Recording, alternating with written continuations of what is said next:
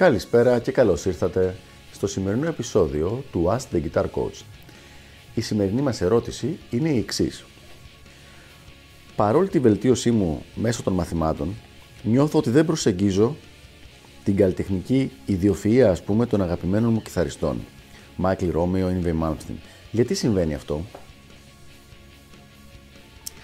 Αυτή λοιπόν η ερώτηση ήρθε από έναν μαθητή μου, από έναν μαθητή του Elite Guitar Coaching, ο οποίος είναι πολύ ευχαριστημένος με την πρόοδό του όσο αφορά την τεχνική του και το παίξιμό του πάνω στο όργανο, μέσα στον ένα χρόνο που δουλεύουμε μαζί, αλλά μου λέει ότι αισθάνεται ότι καλλιτεχνικά δεν προσεγγίζει ε, ακόμα καθόλου τους αγαπημένους του καλλιτέχνες.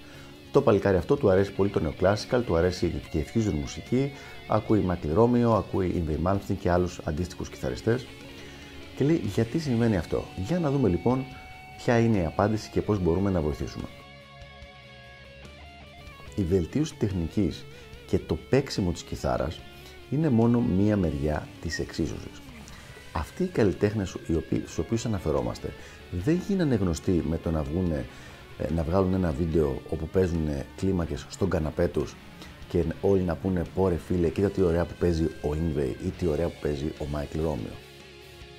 Για να γίνουν γνωστοί και να τους θεωρούμε creative geniuses, δηλαδή καλλιτεχνικές ιδιοφυΐες ας πούμε στον τομέα της κιθάρας, οι άνθρωποι αυτοί κάνανε όση προσπάθεια κάνανε στην κιθάρα, στο παίξιμο της κιθάρας, κάνανε και στη σύνθεση και στην ηχογράφηση. Δύο τελείως άλλες διαδικασίες από το αυστηρό κιθαριστικό παίξιμο. Οπότε λοιπόν, το να παίζεις, να μελετάς κιθάρα σαν τρελός δεν είναι αρκετό.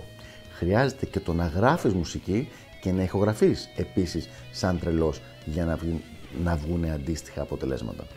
Αν πάρουμε λοιπόν παραδείγματα από γνωστούς κιθαρίστες όπως είναι, όπως είπαμε, ο Michael Romeo ή ο Yngwie Malmsteen ή ο Paul Gilbert ή ο Richie Kotzen, αυτό που βλέπουμε είναι ότι από 15-16 χρονών είχαν πραγματικά κάνει τεράστια προσπάθεια στο θέμα της σύνθεσης και της ηχογράφησης, όχι απλά του παίξήματος.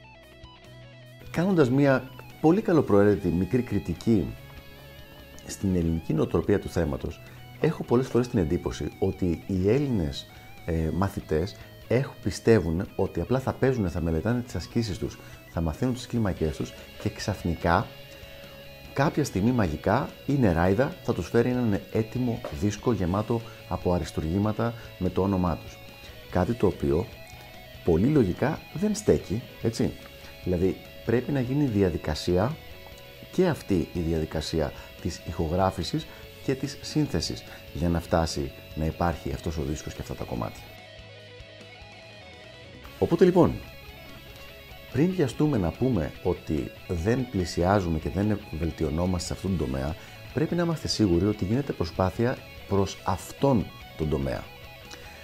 Αν μελετάς, αγαπητέ φίλε, και το λέω αυτό για οποιονδήποτε ακροατή, φίλο, κιθαρίστα, αν μελετάς όλη μέρα ασκήσεις ή κλίμακες, θα γίνεις πολύ καλύτερος στις συγκεκριμένες ασκήσεις και στις συγκεκριμένες κλίμακες. Αν δεν ηχογραφείς και δεν γράφεις δικά σου κομμάτια, δεν πρόκειται ποτέ να υπάρξει η βελτίωση στο συγκεκριμένο τομέα της ηχογράφησης και της σύνθεσης. Οπότε λοιπόν, τι πρότεινα στον μαθητή μου αυτόν όταν μου έφερε αυτή την ερώτηση. Του είπα το εξής. Του λέω: Θέλω να μειώσεις τις ώρες που μελετάς κιθάρα από 4 ώρες να τις κάνεις 2,5 και την άλλη μία μισή ώρα ή δυνατόν να βάλεις και άλλη μία ώρα στην καθημερινή σου μελέτη να είναι αφιερωμένη σε recording και σε songwriting. Δηλαδή να αρχίσει να γράφει ο ίδιος μουσική και να αρχίσει να ασχολείται και με τη διαδικασία της ηχογράφησης. Δεν εννοώ απαραίτητα μόνος του την ηχογράφηση, δηλαδή να γράφει σπίτι του στο δικό του υπολογιστή με δικά του μηχανήματα, αλλά να ασχολείται με αυτό το θέμα.